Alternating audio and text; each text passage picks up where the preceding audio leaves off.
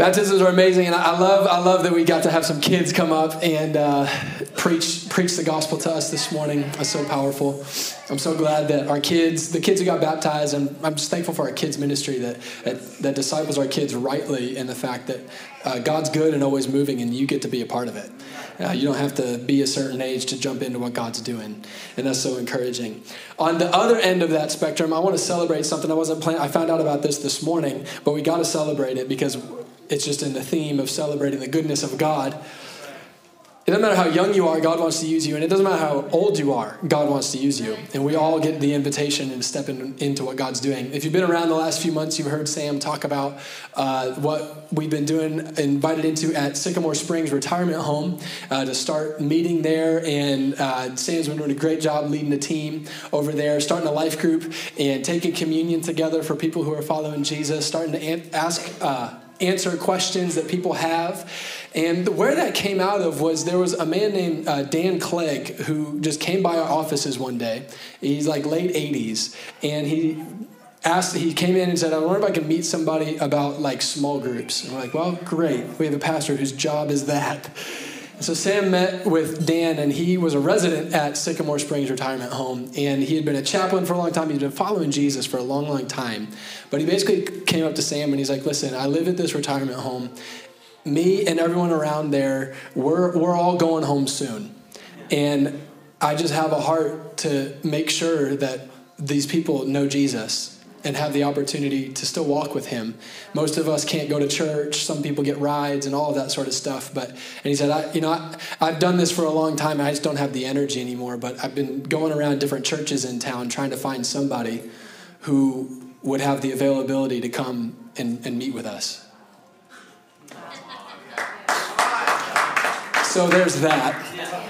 And so Sam was, uh, Sam, the man of God, Sam is, is like, uh, yeah, we can do that. I, am in, I'm in.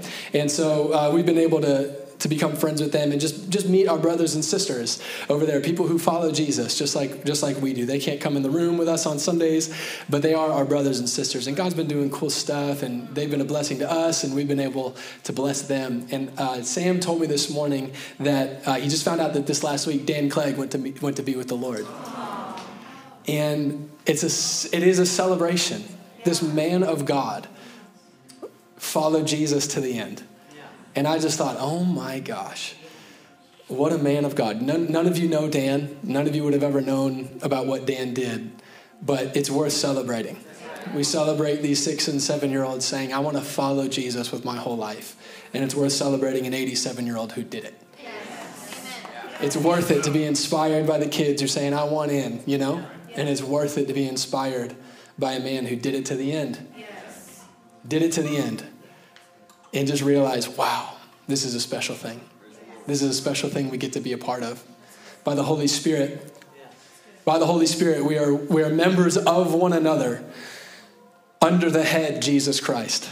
And in baptism, we are baptized in to the saints of the past, the present, and the future.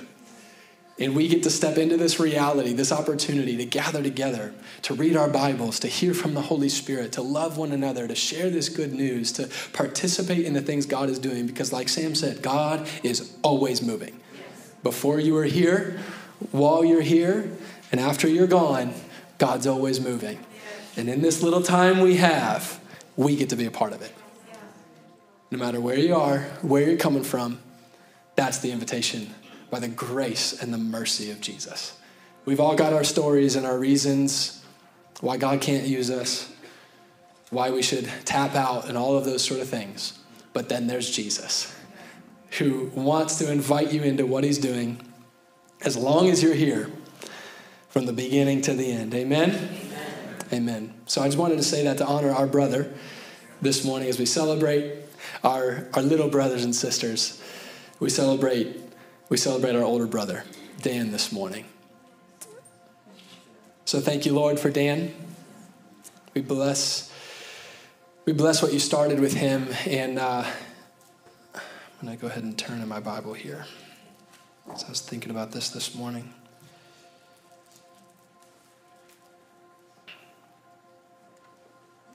Hebrews 11:39 says, "And all these, after listing so many saints of the past, it says, all these, though commended through their faith, didn't receive what was promised, since God had provided something better for us, that apart from us, they should not be made perfect." So, Lord, we thank you for what Dan had a vision for, and we thank you that we get to now step into that. And I pray that as a house, uh, we would steward what Dan carried in faith. And we pray, Lord, specifically over Sam as he leads that charge, and for those who have jumped in to be a part of that. Lord, we receive with joy and with, uh, with faith, Lord, that you are moving. We get to be a part of it. We thank you for Sycamore Springs. We do pray that it would be a place of salvation and people knowing you, and that that would reverberate through our city and these people's families. And just come, Holy Spirit. We love you, and we celebrate you in baptism, we celebrate you in death and we celebrate you here in these moments we have together. In Jesus' name. Amen. Amen. You didn't know what you were signing up for this morning when you came to church, did you? Jesus.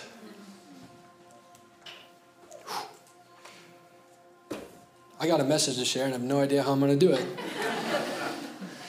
Hallelujah. All right.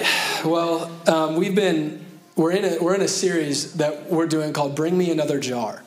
And if you don't take notes in church, you do now. So take out something and take notes. Bring me another jar. We're on our fourth part of this series. This word, bring me another jar, is what God is kind of highlighting to us as we start the year as a church. This invitation to create emptiness in our lives, to come to Him so that we can be filled. We don't just need empty moments. Empty moments aren't the point. We've got to get empty so that we can get filled by Him. Amen? But being filled by Him, that's not even just the point either. We've got to get filled so we can flow with the rivers of living water. Amen? We've been diving into that the last few weeks. If you missed it, We've recorded them for you online, and you can jump in and check those out. We're going to continue our conversation on this topic this morning, and I've got a much shorter time than usual, so I'm going to do the best that I can with what I've got. The title for this morning's message, part four, Bring Me Another Jar, is very simple Stop.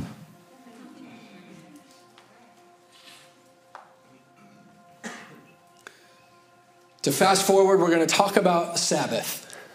We're going to talk about Sabbath. Sabbath, if you've been around church, is probably a word you've heard before. And this morning, like I said, because of uh, different limitations, this isn't going to be some comprehensive teaching on all things Sabbath. But what I want to do is do kind of a, a biblical survey of what the Sabbath is, what the Bible talks about, and kind of get us, let us let us get, at least get a picture of the trajectory of God's revelation to us about Sabbath, how we participate in it, and why. What is the Sabbath? What is what isn't the Sabbath? And what is the? Sabbath for as we talk about that this morning. And I want to receive it again in the context of everything we've been talking about already in this idea of bring me another jar. Bring me another jar. So, um, I didn't have you open up to a specific spot because we're going to jump around. You can pick a few spots you want to join me in as we go. So, this is why you're going to want to take notes so you can uh, make sure you see where we stop this morning in a few different spots. But we're going to read a lot of scripture as we do kind of a survey from the beginning of the Bible. So, in Genesis chapter 1, uh, we have the story of creation. The Bible begins in the beginning, God created the heavens and the earth. Praise the Lord. That's why you're here. And so uh, Genesis 1 31 through uh, Genesis 2, verse 3 says this And God saw everything that he had made, and behold, it was very good. And there was evening and there was morning the sixth day. Thus the heavens and the earth were finished, and all the host of them. And on the seventh day, God finished his work that he had done, and he rested on the seventh day from all his work that he had done. So God blessed the seventh day, and he made it holy, because on it God rested from all his work that he had done in creation. So on the seventh day, God rested from his work, and in his rest, he still created. In his rest, he created the Sabbath for us. He created the Sabbath. It's this, this, this seventh day of the week. So, as we just look at the world around us, we understand that this was very much a part of creation. Even though God did nothing, he did something by doing nothing. And he, he, he, he put into the natural order this seventh day of the week, this rest, this stopping. So we look at natural order, which is a form of general revelation of, of the things of God. The, the general revelation of God through natural order is part of the revelation of God. It's, so, so, so part of understanding God is natural law and natural order and, and, and understanding how that testifies to who God is and how things are supposed to be. So what I'm trying to say is we can't just breeze over this, this whole idea. This is, this is a, a cornerstone, like one of the seven days. You know? One of the seven days. So, so God's baked in from the beginning to complete what he was creating. He baked in Sabbath into the natural order of the universe he created. This leads us to Exodus chapter 20. We jump ahead a little bit in the Bible, bring us to Exodus chapter 20, where God is giving the law to his people and starts off with the Ten Commandments. Anybody heard of the Ten Commandments? Anybody heard of the Ten Commandments? We awake in church? Yeah, okay. Exodus chapter 20, verses 8 through 11. We're not going to read all of the Ten Commandments, but this is one of them. Remember the Sabbath day to keep it holy. You remember how in Genesis he said he blessed it and made it holy? So from the beginning, we've got day seven, it's holy. Exodus 20, remember the Sabbath day. It means it's easy to forget. Amen? Remember the Sabbath day. Remember the Sabbath day to keep it holy. Six days you shall labor and do all your work, but the seventh day is a Sabbath to the Lord your God. On it you shall not do any work, you or your son or your daughter, your male servant, your female servant, or your livestock, or the sojourner who is within your gates. For in six days the Lord made heaven and earth, the sea, and all that is in them, and rested on the seventh day. Did what God do on the other six days count? Okay, so, so what he did on the seventh day counts too, right? Therefore, the Lord blessed the Sabbath day and he made it holy. He made it holy. So, this brings us to the Ten Commandments, which kind of brings up a whole other big theological conversation we're going to try not to dive too deep into. But well, that's the Old Testament as part of the law. Does it matter for us? All of these sort of things, right? The reason that the Ten Commandments, if you, if you look at the Ten Commandments, there's a lot of the Old Testament law you can look at and have some conversations about, and that, how that works in with the New Testament, all of those sort of things. But as far as the Ten Commandments go, these things are pretty good. These things are pretty solid. It's kind of hard to get past these Ten Commandments and move on from them or, or throw them away or, or think that they don't apply anymore. And there's a reason for that. It's, it's because they're common sense. And it matters that they're common sense. It's not meaningless that they're common sense. What happened in the Ten Commandments, if you look at them, is essentially God codified into divine law what he had already baked into natural law. So maybe you've heard people argue against God or against the Bible and against the need for God for things like morality because they'll look at the Ten Commandments and be like, who needs this list? Everybody knows this. Like you think uh, nobody thought these things were wrong until they just came to this mountain and all of a sudden God showed up? And it's like, well, no, no, we, we know these things are wrong through the common sense of looking at natural order because God made it that way. These are just the laws of, of, how, of how things are supposed to work, and now God put words to them. You've seen these things, you know these things, you've observed these things, and this is why they're still applicable to us because they're just foundational to the creation that God made.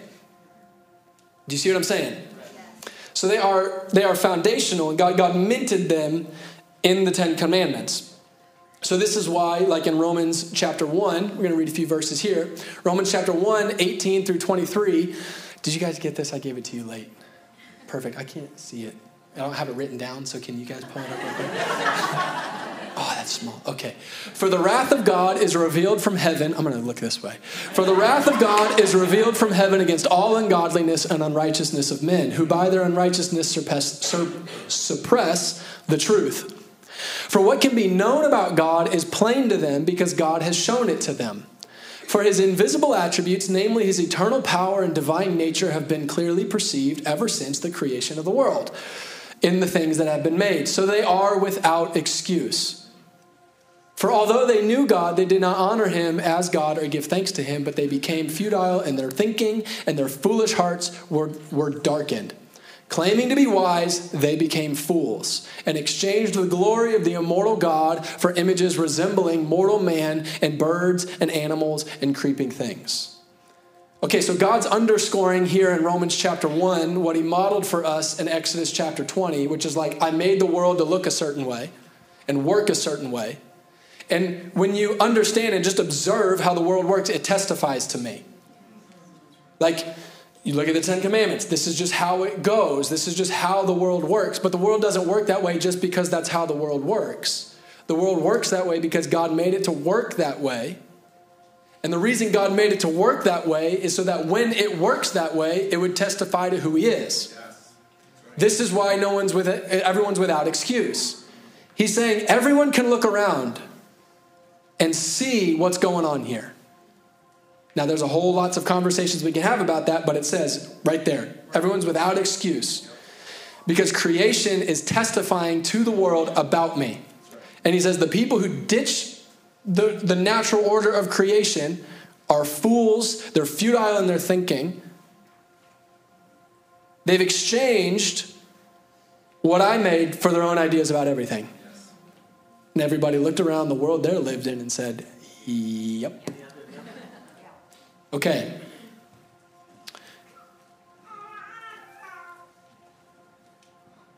Exodus chapter 20, verse 11. Therefore, we read this, therefore the Lord blessed the Sabbath day and made it holy. Sounds a lot like Genesis 2 3. God blessed the seventh day and made it holy, because on it God rested from all his work that he had done in creation. So, what is the Sabbath day? What are we talking about here?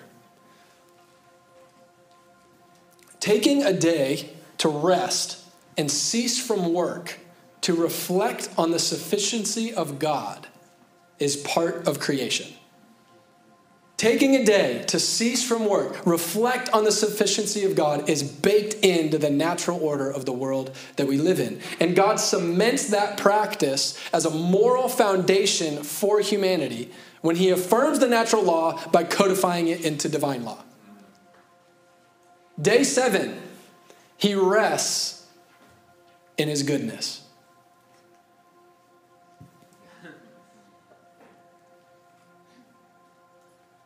Six days, he did a whole bunch of work. There's a lot of things people have made since then. You know, he didn't say, like, on the seventh day, we're going to need some iPhones. We're going to need that. You know, like, in six days, he did what he did. In the seventh day, God stopped and baked into the natural order of creation what God has made is good. The way God made it is good. Because God created it, not me. In the beginning, God created the heavens and the earth. This is mind blowing if you think about it too much. That, like, our week should be six days long. It's not like, but then we'd be taking off a work day. The Sabbath day isn't a work day that you take off, it's the Sabbath day. It, not, not you, like creation. So, this, this need to stop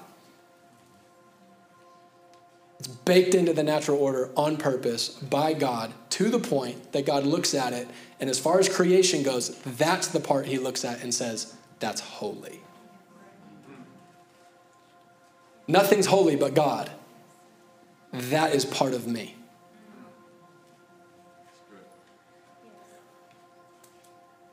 Again, we don't talk about creation in terms of six days. We talk, about, we talk about it in terms of seven days because the seventh day of rest is just as much a part of creation as the other six days. Rest isn't nothing, rest is holy. And my nap taker said, Hallelujah. if you don't believe praying in tongues, that'll make you pray in tongues right there. Rest isn't nothing, rest is holy, which means rest is of God and rest belongs to God. Rest is the reminder that we are not God. Rest is the reminder that God does not weary. Rest is the reminder that He does not tire. Rest is the reminder that He is the creator, sustainer, and provider, and we are not. Sabbath, resting, is the constant reminder of our humanity and God's divinity. Nothing makes you face the fact that you have limitations other than stopping. We can medicate all of our insecurities and anxieties and emotions with motion. And God says, Stop and remember me. Exodus 31, in verse 12 through 17, the Lord says this And the Lord said to Moses, You are to speak to the people of Israel and say, Above all, you shall keep my Sabbaths. Above all.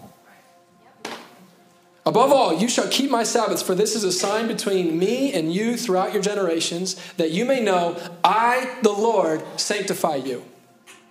You shall keep the Sabbath, because it is holy for you. Everyone who profanes it shall be put to death. Hello. Whoever does any work on it, that soul shall be cut off from among his people. Six days shall work be done, but the seventh day is a Sabbath of solemn rest, holy to the Lord. Whoever does any work on the Sabbath day shall be put to death. In case you didn't hear me the first time. Jeez, man. Therefore, the people of Israel shall keep the Sabbath, observing the Sabbath throughout their generation as a covenant forever. It is a sign forever between me and the people of Israel that in six days the Lord made heaven and earth, and on the seventh day he rested and was refreshed. Above all,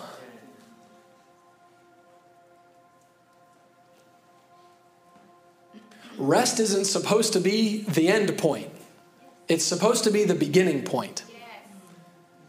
So we're, we're following a trajectory here. We're looking at the realities of what God reveals to us and says to us in Genesis 1 and the Ten Commandments, Romans chapter 1, Exodus 31 here. We're following a trajectory here, so stay on the journey with me. But what, what we're seeing is that apparently this is a really big deal to God, fits in his above all category.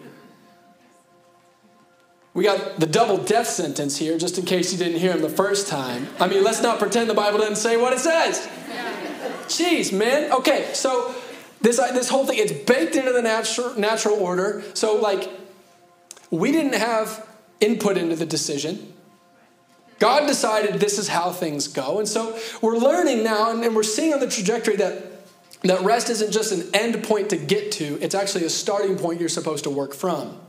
Work, life, identity, rhythms, purity, obedience, holiness come from resting in God. God says, This is what my people do. This is what my people do. And anyone who doesn't do this, you're not part of my people. You cannot be holy unto me if you reject my holy day. This is part of your identity. I mean, so God's making for himself a people in Exodus 31, really throughout the whole books of Exodus. He's, he's defining for the Israelites. They, they, they, they've been in Egypt, so they haven't been their own people. He's bringing them out now from slavery, and he's defining for them I, I've got to set you apart from the world so the world can see what I look like. This is part of the way that I made things. And so if you're going to be part of my people, you have to do what I say, and this is one of the things that I say. Are you tracking? So I'm not saying you have to like it, but does it make sense so far? Okay, so God's saying this is part of your very identity, is that this is part of your life, this is part of your rhythm. Part of who you are flows from this reality that you do this.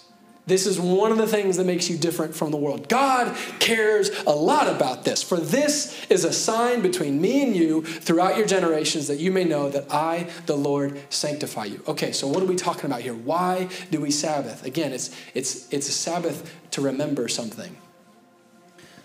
God knows because He built everything.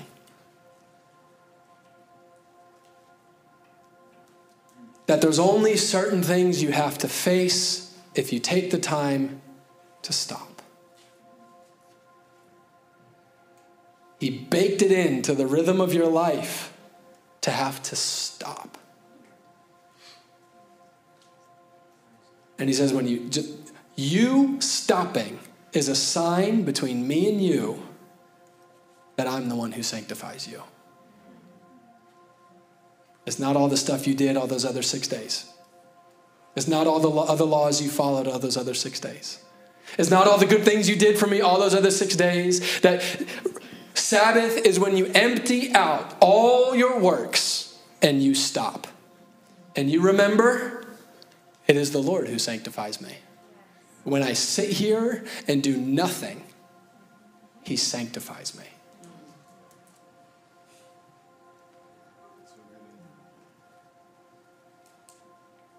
Rest is healthy for you because you are human and you have limits. But it's not just healthy, it is holy. It is holy because in it you have to stop and remember that you're human. You have to stop and remember you have limits. You have to stop and remember that you have boundaries. And when you do, it makes you anxious. It makes you nervous. It makes you uncomfortable. It makes you insecure. It makes your mind race. It makes you question what you should be doing. It makes it hard to go to sleep. Amen? Because when you stop, you start to wonder who's going to care for me? Who's going to care for me if I don't get up right now? Who's going to provide for me if I don't go do that right now? How am I going to find worth? Who am I going to impress?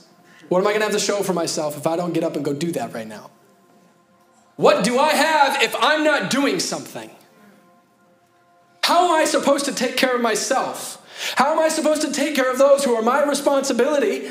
How am I supposed to show myself approved before God without my work? Those are the buried questions that are driving us to never stop. Those are the questions you're trying to answer when you won't stop. And they only come to the surface, and we only get words for them when we do stop. And when they do surface, they are signs from God to us that we may know that it is Him. He is the answer to those questions. It is Him. It is Him who sanctifies us. You've got to face the questions so that you can know the real answer. Sabbath rest is stopping to take joy in the fact that God is God and you are not. And that is holy. Sabbath rest is stopping to take joy in the fact that God is God and you are not. And the reality is, that's the last thing our flesh wants to really face. From the beginning, the Sabbath is holy. It's one of the Ten Commandments. You get the death penalty if you break it. He might kill you twice. I don't know. And then Jesus comes on the scene. And he starts messing with us and all this stuff in a big way. Matthew 12, okay, so two weeks ago, in the last two weeks, we talked out of Matthew chapter 11. Right after our come to be passage from the last few weeks, Matthew 12 says this at, the time, at that time, Jesus went through the grain fields on the Sabbath. His disciples were hungry, and they began to pluck heads of grain to eat. But when the Pharisees saw it, they said to him, Look, your disciples are doing what is not lawful to do on the Sabbath. So do we kill all of you or what? He said to them, Have you not read what David did when he was hungry and those who were with him, how he entered the house of God and ate the bread of the presence, which was not lawful for him to eat, nor those who were with him, but only for the priests? He's telling a really famous story here where King David, the man, breaks all kinds of all kinds of rules, and he didn't get killed for it. Or have you not read in the law how on the Sabbath the priests in the temple profane the Sabbath and are guiltless? He's like, well, actually, all the priests, they're actually assigned by God to do some work like bake some bread and do sort of things. So, so don't you know that part of the law too? I tell you, something greater than the temple is here. And if you had known what this means, I desire mercy and not sacrifice, you would not have condemned the guiltless. For the Son of Man is the Lord of the Sabbath. Here comes Jesus. What on earth are you talking about? They're like, it seems so clear. and we know you're all in trouble. And he's like, Well, what about David? Like, oh, shoot, that's kind of a good point. Like, what about you guys, the priests? They're like, uh, we don't really ask that question. Actually, Jesus is like, you actually uh, don't know what you're talking about at all because the temple where your whole life and whole culture and whole nation and whole identity revolves around, there's something greater than that temple here. And you really don't understand the Bible you've been given your life for. If you really knew what it meant When the Bible says, I desire mercy and not sacrifice, that's an Old Testament thing, then you wouldn't have condemned us because we're guiltless. They're like, but you're working on the Sabbath. It was so obvious. Like, and he's like, I'm the Lord of the Sabbath. Big statement by Jesus. Um, because Genesis 1 and 2, who's Lord of the Sabbath? Not, not a trick question. God. This is Jesus is saying, I am creator God. Because the Sabbath is holy, right? Which means it's unto the Lord, it belongs to God. And, and Jesus says, I'm, I'm actually the one in charge of this natural order and divine law.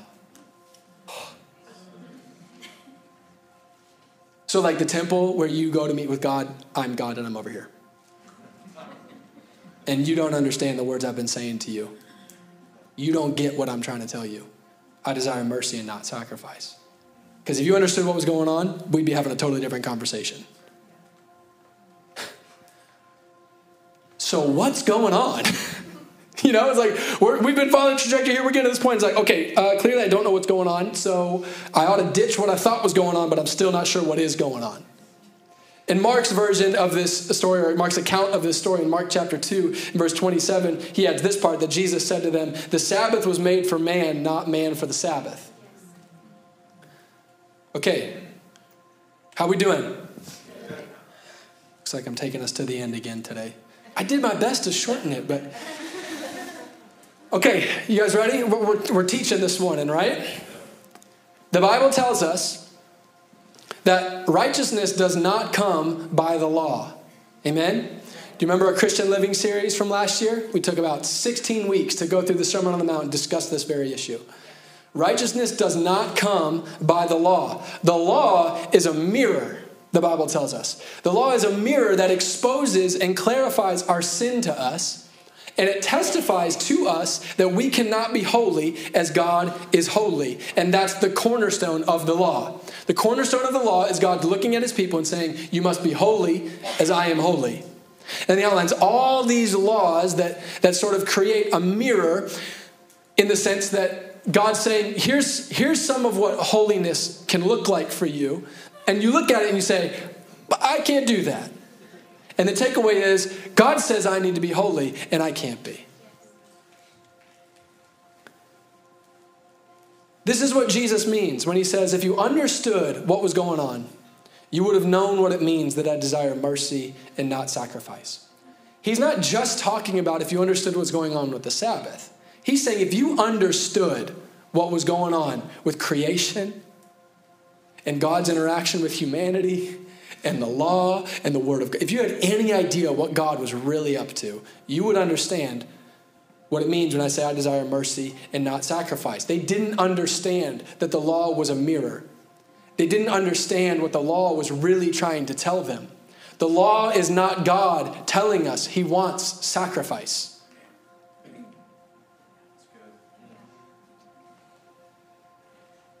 He writes all these laws about sacrifice. Have you read that part of the Old Testament? It gets kind of weird. It's kind of hard to follow. There's all these laws about sacrifice, animal sacrifices, but really it's your whole life is a sacrifice. Like I'm sacrificing everything to fall in line with all of these things. But they didn't understand that it was supposed to be a mirror. It was supposed to reflect something to them. They didn't understand that all the laws about sacrifice weren't God telling his people that he wanted sacrifice. Which is why, also in the Old Testament, you hear God say things like, He says it explicitly I'm not pleased by the sacrifices of goats and rams. I mean, they were sacrificing these things by the thousands. It's like, what have we been doing this whole time? So the law is not telling us that God wants sacrifices. The law is pointing us to our need for mercy. Which is why what pleases the Lord aren't things like the sacrifices of goats and rams, but things like faith and a broken and contrite heart.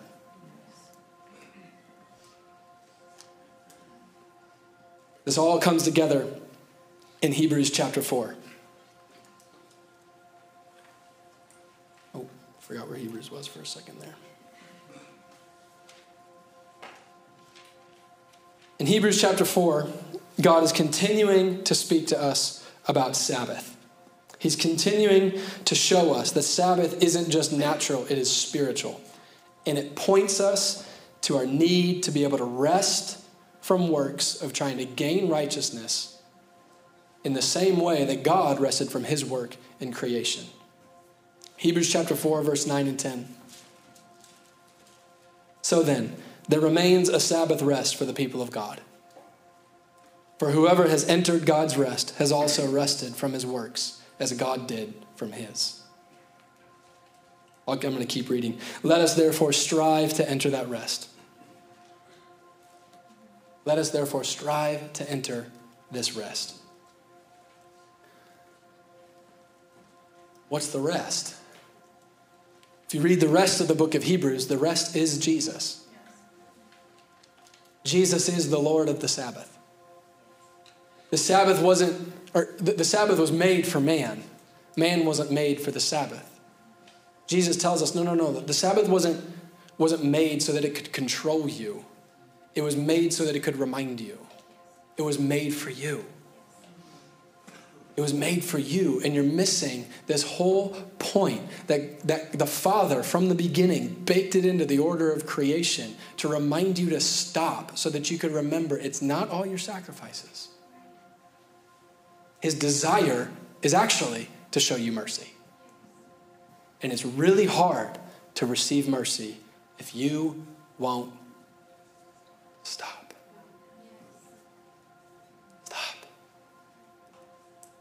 Stop. It's not working. You can't earn this. So remember, by stopping. The Sabbath is ultimately rest from sin.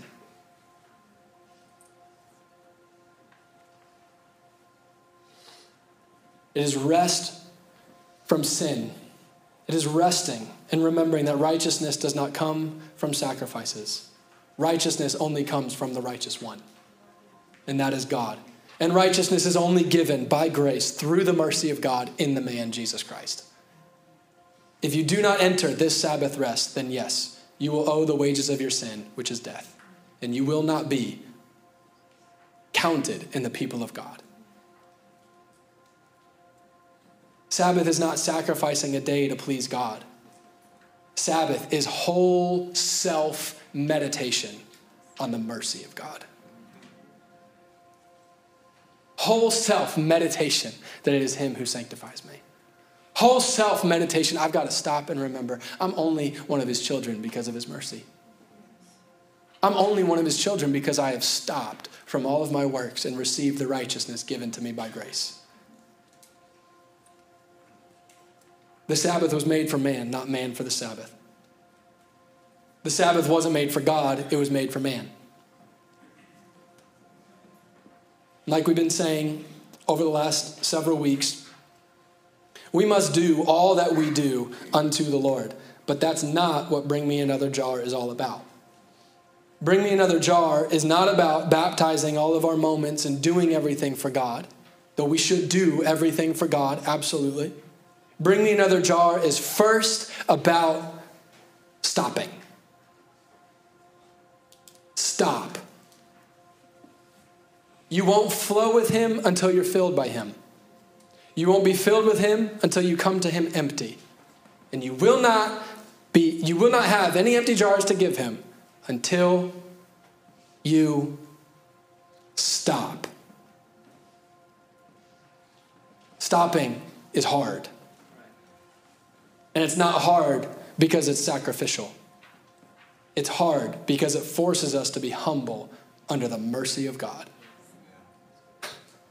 That's why I'm scared of stopping. I'm intimidated by God's mercy.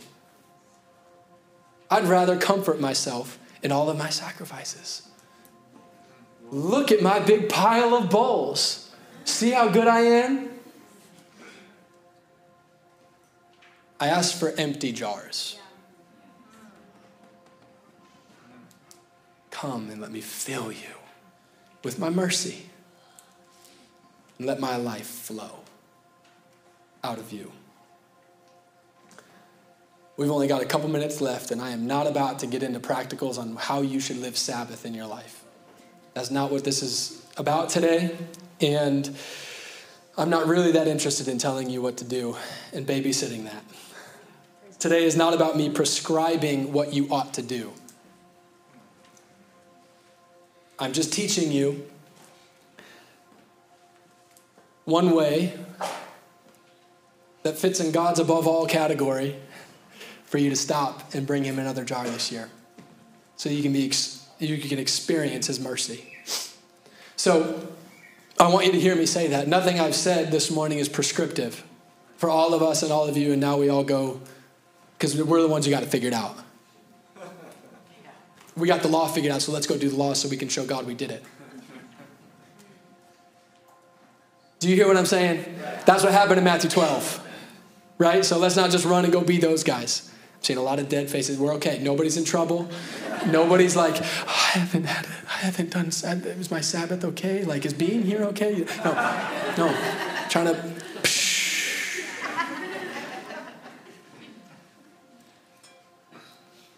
This is invitation to the mercy of God. So, I am teaching you what God wants, what God is inviting you into. I'm not prescribing how it needs to look for you in your everyday life. Because Jesus throws a big wrench in that, even though it's all true, and I mean, it's kind of complicated. But what, it's like we always say: the system's rigged. You got to walk with Jesus if you want to walk with Him. But what I do want to do is I want to take these last couple of minutes to explain to you a way that we are going to begin practicing this stopping together uh, when we gather corporately on Sundays. and we're doing it so that we can remember God's mercy and be discipled on how to practice this practice in our daily lives. Because, like I've said already this year, this isn't just about listing off like the hours and the days you need to give to God and the hours you should be spending with God and the retreats you need to be going on. And you need to take a week off and go get a cabin, otherwise, you're not bringing God an empty jar. What have we been talking about? Moments. Moments. Give Him the empty moments. And so, we corporately are going to be beginning to practice this um, for a season here. Now, Anytime you say this is what we're going to be doing as a church, it's like this isn't a statement about what everybody else should be doing. This isn't a statement about this is the right way to do it. We're just trying to hear God and respond to Him. Amen? So don't make something weird that's not weird. That's good. Okay, so here's what we're going to be doing um, on Sundays, starting next week. A new, a new part of our service we're going to be implementing that I want to explain to you so you can be excited about it and so you can be informed because it's going to feel like something. So, most of our lives never stop moving, right? Like, stop, quiet, silence. You know, like we, we don't we don't do that. That's really, really hard, and we don't do that. And then even that's you know, even here at church, it's like our life's like and then we show up for church and it's like, okay, and now we're doing this, and then we're gone and off to the next thing, right? And there's nothing like wrong with that. Nobody like that's just the life that we live in. We just kind of go one thing to the next. But if we're gonna stop, we're gonna have to learn how to stop. Throughout the Psalms, there's a word for this that you'll see kind of in italics. If you read Psalms, you read left to right, but in the right corner, randomly, there'll be this word called Selah. And there's not really like a concrete definition for it. It's more like it's, it's, a, it's, a, it's like a practice that's inserted into these poems that just means stop. Stop what you're reading. You're like in the middle of the psalm or the middle of a line sometimes, and it's like stop and think about it. Think about what you just read. It's like a Sabbath day in the middle of your Psalms. like, stop, stop. Don't rush past this. It's used about 75 times, and it's, a, it's an exhortation to contemplate, to meditate, to consider, to remember. So, starting next week, we're going to do this through Easter. We're going to start our services with Selah. We're going to start with stopping. So here's what's gonna here's what it's gonna look like. For those of you, uh, I'm not gonna make. Never mind. so right at 10 o'clock, for those of you who may have never been here at 10 o'clock before, No, no. So, so, so this morning, Crystal, Crystal, where were you? I just yeah. Crystal comes up and she does our welcome. Hey, everybody, welcome to church. So glad you're here. That's going to happen right at 10 o'clock, like it always happens. And then usually uh, we'll do our declaration and we'll go say hey to our neighbor, and then the pastor or elder will come up, lead us in communion, and then we worship, and it's amazing. And church is awesome, and that's what we normally do. But what we're going to do is make an adjustment here for a little bit. Uh, when the countdown hits zero, there's gonna the MC person's gonna still come up. Crystal's still gonna come up and say hey to everybody, welcome. But the band's not gonna come up here. We're just gonna be quiet, okay? So that person's gonna just gonna welcome you to church, and then um, and then I'll come up right after that. Before we do our declaration, before we do our say hey to the neighbor, I'm gonna come up and lead us in communion. And it's gonna be quiet like this, okay? I'm gonna give us remind us of why we're taking communion, and then we're gonna have we're, then we're going to have or do or what I don't even know what kind of word the word is. You either do it or you have it. I don't know. Yeah. But we're going to have our Selah. And that's going to be, I'm going to do the communion vision up here, and then I'm going to sit down, and for three minutes, nothing's going to happen. So on the screen, for our own sanity, there'll be a little three minute countdown for you. It's going to be silent, and there's going to be some really simple meditations that go across the screen. Only, only a couple over those three minutes. So things like, Jesus, thank you for your body.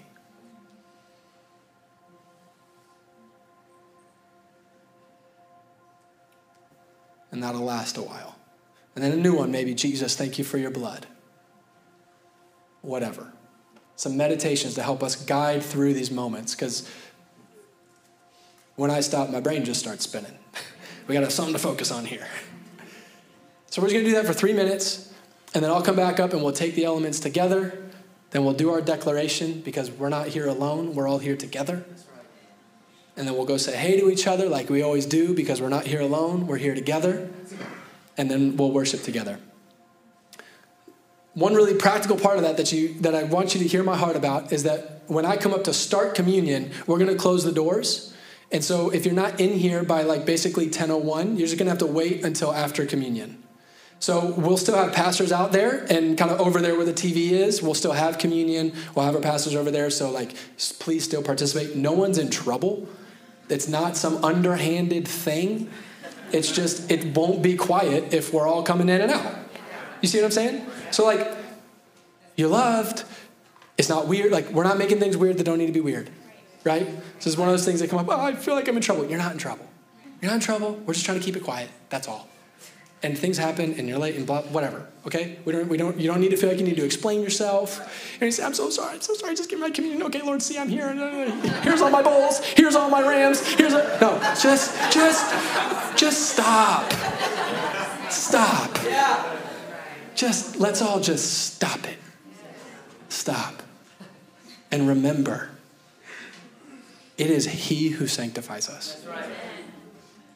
He is here we are members of one another through him.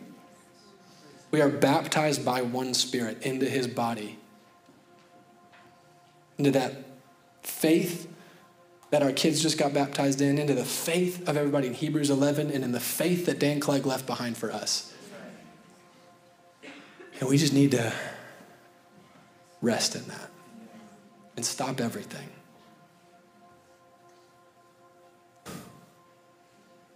And remember, God's holy. And we are too.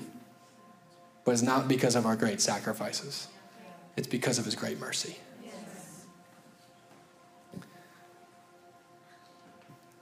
I'm terrible at this, and you are too. So let's learn together. let's learn together. Let's learn together. Let's come to Him empty together. Let's come and be filled together and let's flow together in the mercy of God. Amen. Let me pray for us. Jesus, we thank you for your great mercy. We thank you that it is you who sanctifies us. We thank you for baptisms today. We thank you for worship. We thank you for the gathering of the saints. We thank you for your presence here. And we do receive the gospel again that we are your people. And we thank you for the gift of salvation that means we can stop. Stop trying to impress you stop trying to impress ourselves and everyone else, and rest in this great mercy. We love you. We honor you. In the mighty name of Jesus. Everybody said, Amen. Amen. Amen.